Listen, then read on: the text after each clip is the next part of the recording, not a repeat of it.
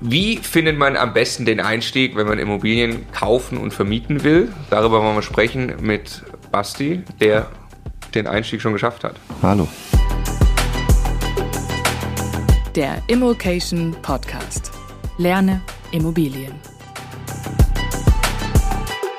Ja, äh, also Basti, es ist natürlich eine der meistgestellten Fragen, die wir überhaupt äh, kriegen. Wie kann ich den Einstieg finden? Wir haben das in äh, verschiedenen Videos auch schon versucht zu beantworten. Wir mhm. gehen jetzt mal davon aus, den Einstieg, damit ist gemeint die erste Wohnung, mhm. die erste kleine Wohnung, Buy and Hold zur Vermietung, möglicherweise auch zur Altersvorsorge. Das mhm. heißt für mich, ich suche eine Wohnung, die sich im Idealfall von selbst abbezahlt. Im ganzen Idealfall bleibt sogar noch ein bisschen Geld übrig, also sogenannter Cashflow, den ich vielleicht jeden Monat zusätzlich habe. Und äh, da stößt man ja typischerweise auf einige Schwierigkeiten. Man muss das Ganze finanzieren, man muss ein günstiges Objekt finden. Wie würdest du heute rangehen? Stell dir einfach vor, ich bin Scotty. Scotty ist äh, mhm. unser Videographer hier, der steht hier gerade hinter der Kamera und äh, der möchte mit Immobilien auch einsteigen und wird äh, sicherlich äh, von dir mal gecoacht werden. Also kannst du schon mal üben. Was sagst du, Scotty? Sehr gerne. Also grundsätzlich glaube ich, muss man als erstes, wenn man einsteigt, mal ein paar Barrieren im Kopf oder ein gewisses Mindset ändern oder umpolen. Ähm, habe die Erfahrung im Coaching ganz oft gemacht, dass Leute Einstiegsimmobilien suchen, wo sie am liebsten selber drin wohnen würden. Hm. Ja, die müssen total schön sein und da muss Parkett liegen und das Badezimmer muss neu sein und das muss einen Balkon haben und das muss da und da sein. Und am Ende des Tages wundert man sich, dass es keine Immobilie dort gibt mit positivem Cashflow. Ähm, der entscheidende Fehler daran ist, dass das aus der Eigennutzerschiene kommt. Und die Eigennutzerschiene ist aus meiner Sicht immer zu emotional. Und wenn man zu emotional an die Sache rangeht, dann ist man wahrscheinlich bereit, überhöhte Preise zu zahlen für irgendein Luxusgut in Form einer eigengenutzten Immobilie. Und ähm, wir als Investoren oder Kapitalanleger sagen ja, nee, mach dich mal frei von dem Gedanken, schöner Wohnen, irgendwie einen Preis zu gewinnen, geh eher dahin, äh, Zahlen, Daten, Fakten ganz trocken und nüchtern zu betrachten. So, und wenn man sich von dem Gedanken ein bisschen freigemacht hat, ist das, glaube ich, der erste Schritt, dass man sagen kann, okay, alles klar, jetzt habe ich das erstmal verstanden, was es heißt, Immobilie als Kapitalanlage zu kaufen. Wie gehe ich da mit äh, den, den Ängsten um? Also ich sage mal, du, du redest jetzt ja davon, dass wir bei uns, äh, du redest vom Coaching in der Masterclass, mhm. du bist Coach im Location Coaching Team, Masterclass-Teilnehmer sind jetzt schon Leute, glaube ich, die sehr, sehr stark committed sind. Das ist ja ein mhm. intensives Programm über sechs Monate. Also da gehen nur Leute rein, die wirklich auch sagen, ich will das echt ernsthaft umsetzen. Trotzdem erleben wir genau das, was du auch gesagt hast. Ähm, ich glaube, mein, meine These ist, die Hürde, wahrscheinlich die Ängste, sind am Ende aber sehr hoch ich sage mhm. jetzt mal, ein runtergerocktes Loch äh, zu kaufen, mhm. statt äh, schöner Parkett und Balkon. Ja. Wie kommt man da drüber über die Hürde? Ja, wie kommt man da drüber? Also vielleicht ist der Graben, den du gerade aufgezeigt hast, auch ein bisschen zu groß. Ich sage ja immer so, die ersten ein, zwei, drei Wohnungen sind zum Üben. Und natürlich sollen die, die Leute äh, lohnenswerte, zukunftssichere Immobilien kaufen. Das heißt aber nicht, dass man direkt irgendwie das Loch kaufen muss mit 12% Rendite in Duisburg-Marxloh. Vielleicht sagt man halt auch, okay, ich gehe jetzt nicht auf den 7, 8 Prozenter, sondern ich nehme vielleicht mal einen 5 Prozenter, der Cashflow plus minus null ist und gehe dafür nach ähm, Mettmann beispielsweise, was sehr, sehr, sehr nah angrenzt an Düsseldorf wo man dann halt ähm, ein gesundes Chancen-Risikoverhältnis äh, hat, ne? oder, oder wo das Sicherheitsbedürfnis halt im ersten Moment befriedigt wird, damit die Leute das Thema Immobilie halt einfach üben können. Ne? Was ist eine WEG? Wie sieht eine äh, äh, Versammlung aus? Was, was passiert da überhaupt in der Wohnung? Was ist Hausgeld? Was sind äh, Nebenkosten? Wie mache ich eine Abrechnung?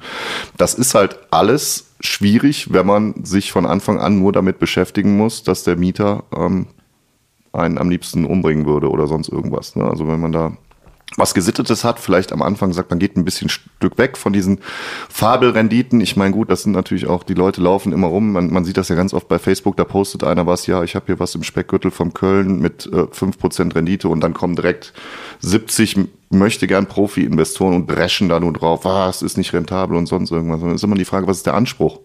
Und wie einfach ist der Einstieg? Und der Einstieg ist halt mit einer Immobilie, die erstmal funktioniert, die vielleicht nicht 10% Mietrendite hat, sondern vielleicht 5 oder 6, ähm, wesentlich einfacher. Und, und hilft das, hilft das, jahrelang irgendwie nach der Traumrendite zu suchen, statt loszulegen? Also Das ist genau der Punkt. Ne? Also die eierlegende Wollmilchsau ist ja gut und schön und die wird ja auch oftmals durch Social Media suggeriert. Ne? Also all die, all die Fabel-Coaches, die da teilweise rumlaufen oder möchte gern Investoren oder was auch immer, die erzählen halt immer in 10, 20 Prozent, keine Ahnung. Teilweise Dinge, wo selbst ich mir das angucke und mir denke, okay, wie soll das gehen? Und ich würde jetzt von mir behaupten, ich habe den Markt eigentlich ganz gut im Blick. Ähm, er macht einfach kleine Wohnungen mit geringem finanziellen Risiko und mit einer ähm, vernünftigen Rendite. Und das muss jetzt nicht 15 Prozent zum Starten sein. Man, ich finde, man muss ja auch noch irgendwie eine Challenge für sich selber haben. Ne? Also wenn man jetzt nur mit 10 Prozent dann startet, wo, wo soll das denn dann aufhören. Dann macht man 12 Prozenter, ne? Oder sagt man dann irgendwann, okay, ich muss jetzt Rendite-Einschnitte in Kauf nehmen, weil ich zu hoch gestartet bin. Ist doch schön, wenn man mit 5 Prozent anfängt und dann kauft man als nächstes vielleicht 5,5 oder 6 und dann kauft man vielleicht irgendwann, weil man die Marktkenntnis hat, einen 7 Prozenter. So, und dann ist doch alles gut.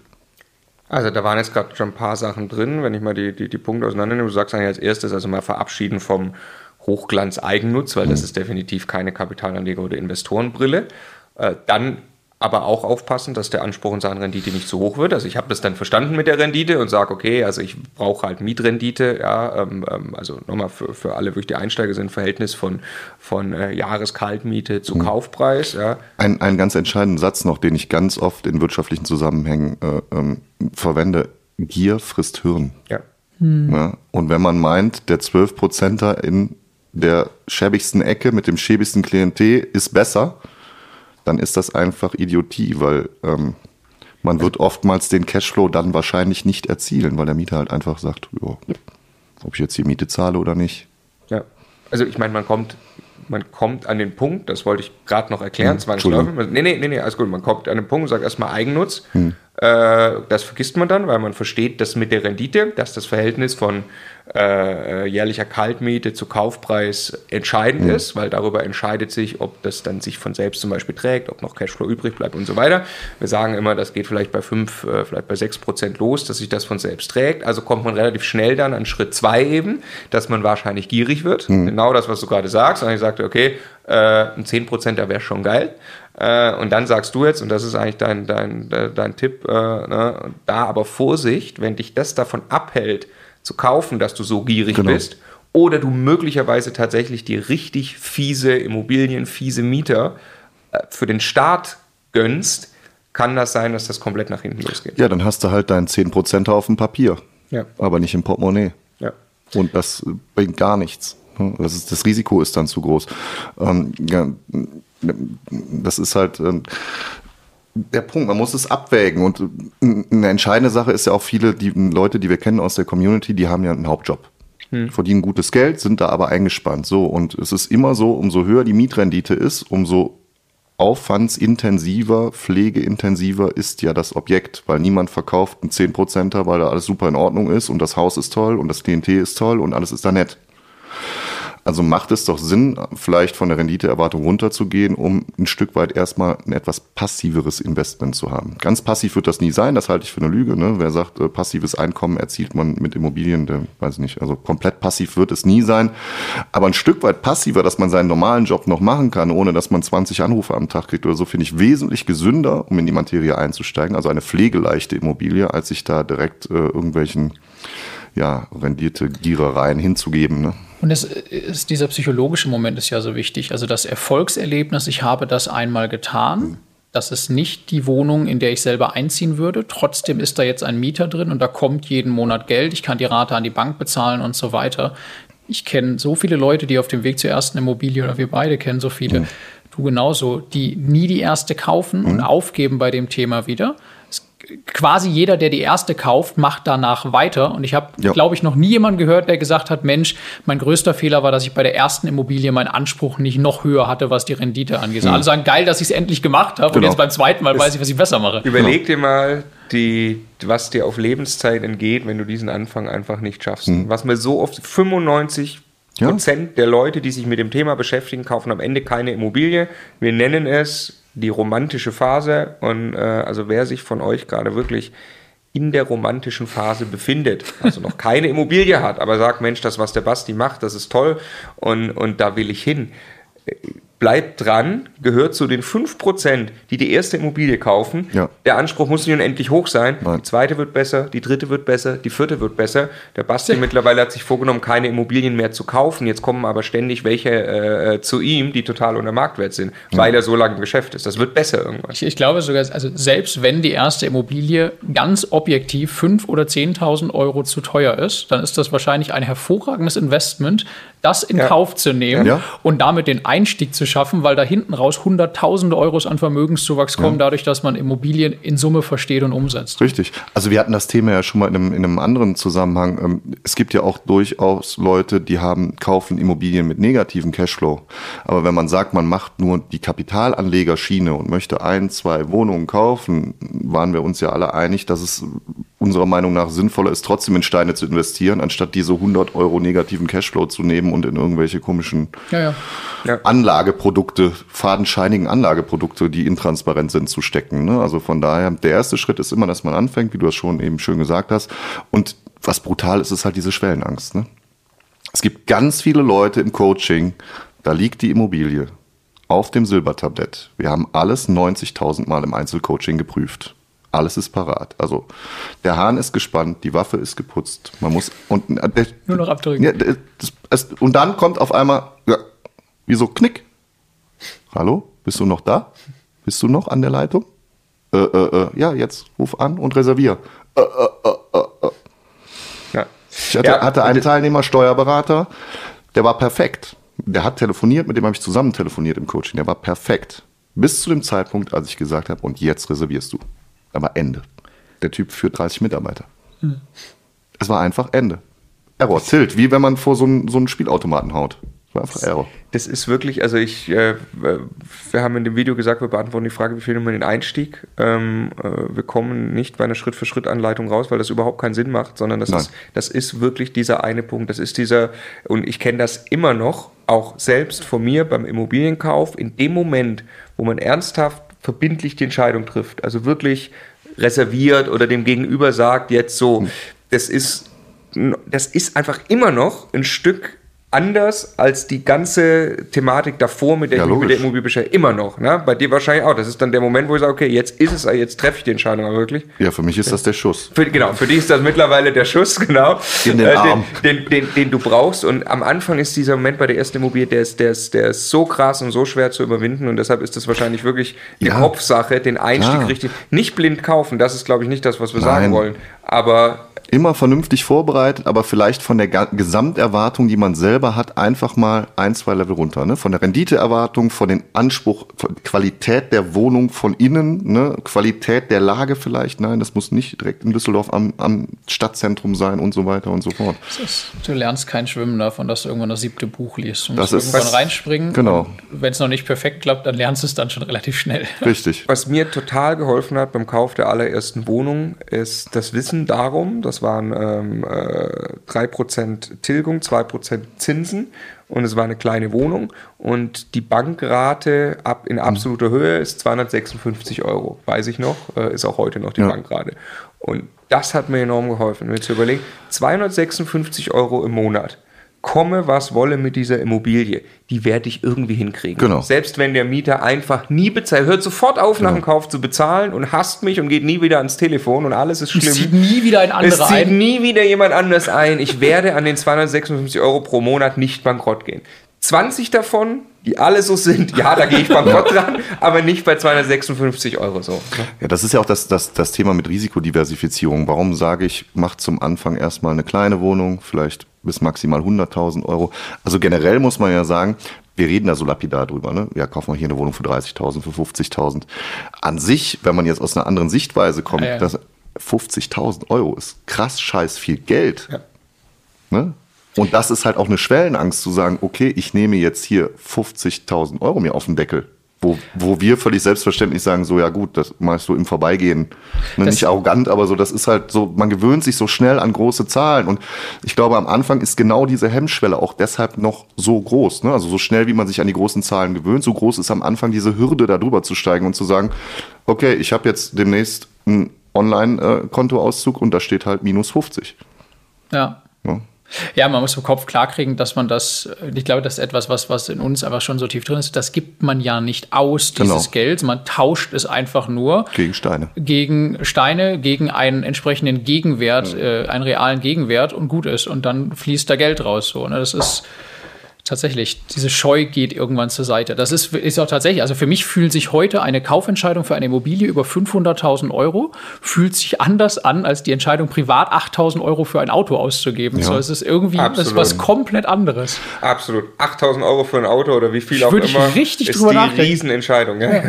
Also bei, bei mir ist das auch ganz krass. Ich kann mittlerweile mir nichts mehr kaufen in so Größenbereichen. Also ich könnte mir kein Auto für 8000 Euro kaufen, weil Wie viele Schüsse das schon wieder ja, es, nee, es ist mir einfach zu schade. Das Geld ist mir zu schade. Ja. Einfach, ne? Ja, ja. Da- Das ist einfach, ich kann im Prinzip nur, ne, bei einer Uhr ist das beispielsweise was anderes, da weiß ich, habe ich einen Gegenwert und wenn ich vernünftig einkaufe, dann steigt die Uhr im Wert und dann ist das irgendwie investiert. Aber so Konsumzeug, lassen wir mal Urlaub außen vor, weil man das natürlich gerne macht mit Frau und Kindern, aber alles andere, da komme ich gar nicht mehr mit zurecht. Da geht's mir schlecht, wenn ich schon alleine daran denke, geht's mir schlecht. Also wenn ich mir jetzt einen Fernseher kaufen würde für 3000 Euro zum Beispiel, da geht's mir schlecht. Und das, äh, ich glaube, das ist die wichtige Änderung im Mindset, dass man, und dann schafft man es auch den Einstieg in Immobilien, wenn einem das klar ist, dass das eben was anderes ist, ein, ein, ein Konsum.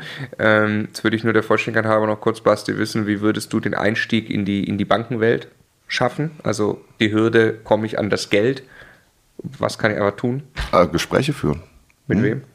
Beispielsweise mit einem unabhängigen Finanzierungsvermittler. Also ist natürlich die Frage, welche Schiene man gehen will. Braucht man einen strategischen Partner, weil man skalieren will, was Nee, auch erst- immer. wenn man mal jetzt sagt, erste Wohnung. Ganz klein, erste Wohnung. Man kann mit einem Finanzierungsvermittler sprechen, mit einem Freien. Der hat natürlich eine große Auswahl an vielen Banken. Wahrscheinlich auch ein bisschen bessere Zinsen als, als Banken vor Ort. Ansonsten regionale Bankpartner, ne? Sparkassen, Volksbanken. Das ist denen ihr Tagesgeschäft. Die sind damit, die sind damit groß geworden. Die haben früher die ganzen gewerblichen kleinen mittelständischen Betriebe immer betreut, Handwerker. Da war das völlig klar, dass man irgendwann zur Altersvorsorge mehr Familienhaus kauft. Die sind da drin Kann in ich der Materie. da quasi den, den C einfach mal ins Wasser stecken, ohne die Finanzierung, indem ich äh, dort äh, einfach mich so weit wie es geht vorbereite, einfach diese Ja. ganzen Unterlagen, das aufbereiten, bevor ich wirklich eine Immobilie habe? Also Worst Case ist ja immer, das kenne ich so, ich habe ja auch früher viel Baufinanzierung gemacht, ähm, das kenne ich immer von den Eigennutzern. Das ist so, ja, ich gehe mir Samstag das Objekt angucken und das gefällt mir und Montag rufe ich panisch beim Banker an und sage, ich brauche die Finanzierungsbestätigung für letzte Woche Freitag. Maximal schlecht vorbereitet, gar nicht vorbereitet, keine Unterlagen am Start, nichts. Es ist immer gut, wenn man vielleicht ein, ein Probeobjekt dabei hat, also was, was man kaufen könnte, aber nicht müsste, ne? wo man sagt, hier ist ein Exposé, guck mal, so und so sehe ich das, das sind meine Renditen. Wichtig ist auch mal, dass man einen Plan hat, also dass man dem Banker gewisse Sachen erklären kann, warum da positiver Cashflow rauskommt und dass man weiß, dass vielleicht noch eine Instandhaltungsrücklage gebildet wird und dass man für sich selber noch eine Rücklage bildet und dass man Mietausfall einkalkuliert. Also es geht ja immer darum, dass der Gegenüber einem eine Summe Geld geben soll und der muss zu 100 Prozent davon überzeugt sein, dass man dem das auch zurückgibt. Also, dass man den Vertrag einhält, den man schließt. Und das kann man halt mit Kompetenznachweis und Vorbereitung darstellen. Die schlechtesten Bankgespräche sind immer die, wo die Leute nicht vorbereitet sind. Ja. Sind auch die schlechtesten Maklergespräche. Ja, Also- also, Stefan Sieger beispielsweise, der sagt, unser, unser Coaching-Makler, der sagt, wenn einer ankommt äh, zur Besichtigung, äh, was war das nochmal für ein Baujahr? Was ist das hier nochmal für eine Heizung? Da sagt er direkt, ja, sorry, das goldene Ticket geht heute leider an dir vorbei. Kein Foto für dich. Ja, ich glaube auch, also gerade bei der Bank äh, äh, kann man tatsächlich mit Vorbereitung auch viel machen. Wir beide sind auch über einen Finanzierungsvermittler gegangen bei der ersten Immobilie, mit dem kann man alle Unterlagen vorbereiten. Und, Ist vielleicht äh, im ersten Schritt auch angenehmer, weil man nicht direkt mit einem Kreditentscheider spricht. Ja, ja. Ne? Also der Finanzierungsvermittler vermittelt ja an die Bank den Kredit und da wird er dann entschieden. Das kann am Anfang sehr sinnvoll sein, weil man da auch nicht die Hürde hat. Da kann man sich jetzt nicht so viel verbomben. Ja. Ne? Irgendwann sollte man vielleicht, wenn man ein bisschen größer wird, schon eher mit Kreditentscheidern reden. Weil ähm, da muss es manchmal dann auch schnell gehen, wenn es um größere Summen geht. Und da braucht man halt einen strategischen Ansprechpartner, der was zu sagen hat, einfach in der Bank. Ne? Das ist also aus, aus meiner Erfahrung. Es gibt auch Leute, die, die sehen das anders, aber ich persönlich habe halt die Erfahrung damit gemacht, dass das dann der richtige Weg sein kann. Ja, also für die erste Immobilie der klare Tipp, ähm, äh, vorbereiten, äh, die Finanzierung und das kann man tun. Das ist für mich eine Frage von Fleiß. Über das ja. äh, eigentlich den wichtigen Punkt im Kopf, das richtige Mindset haben, die erste Immobilie zu kaufen, haben wir gerade gesprochen. Wer das äh, nachrechnen will, wann sich wie eine Immobilie lohnt, wir haben gerade gesprochen über Mietrendite, über Cashflow, äh, wie wirkt sich die Finanzierung aus, kann das äh, tun. Kostenloses Kalkulationstool gibt es auf immocation.de im Downloads-Bereich. Ja. Viel Spaß damit und wir sehen uns im nächsten QA-Video.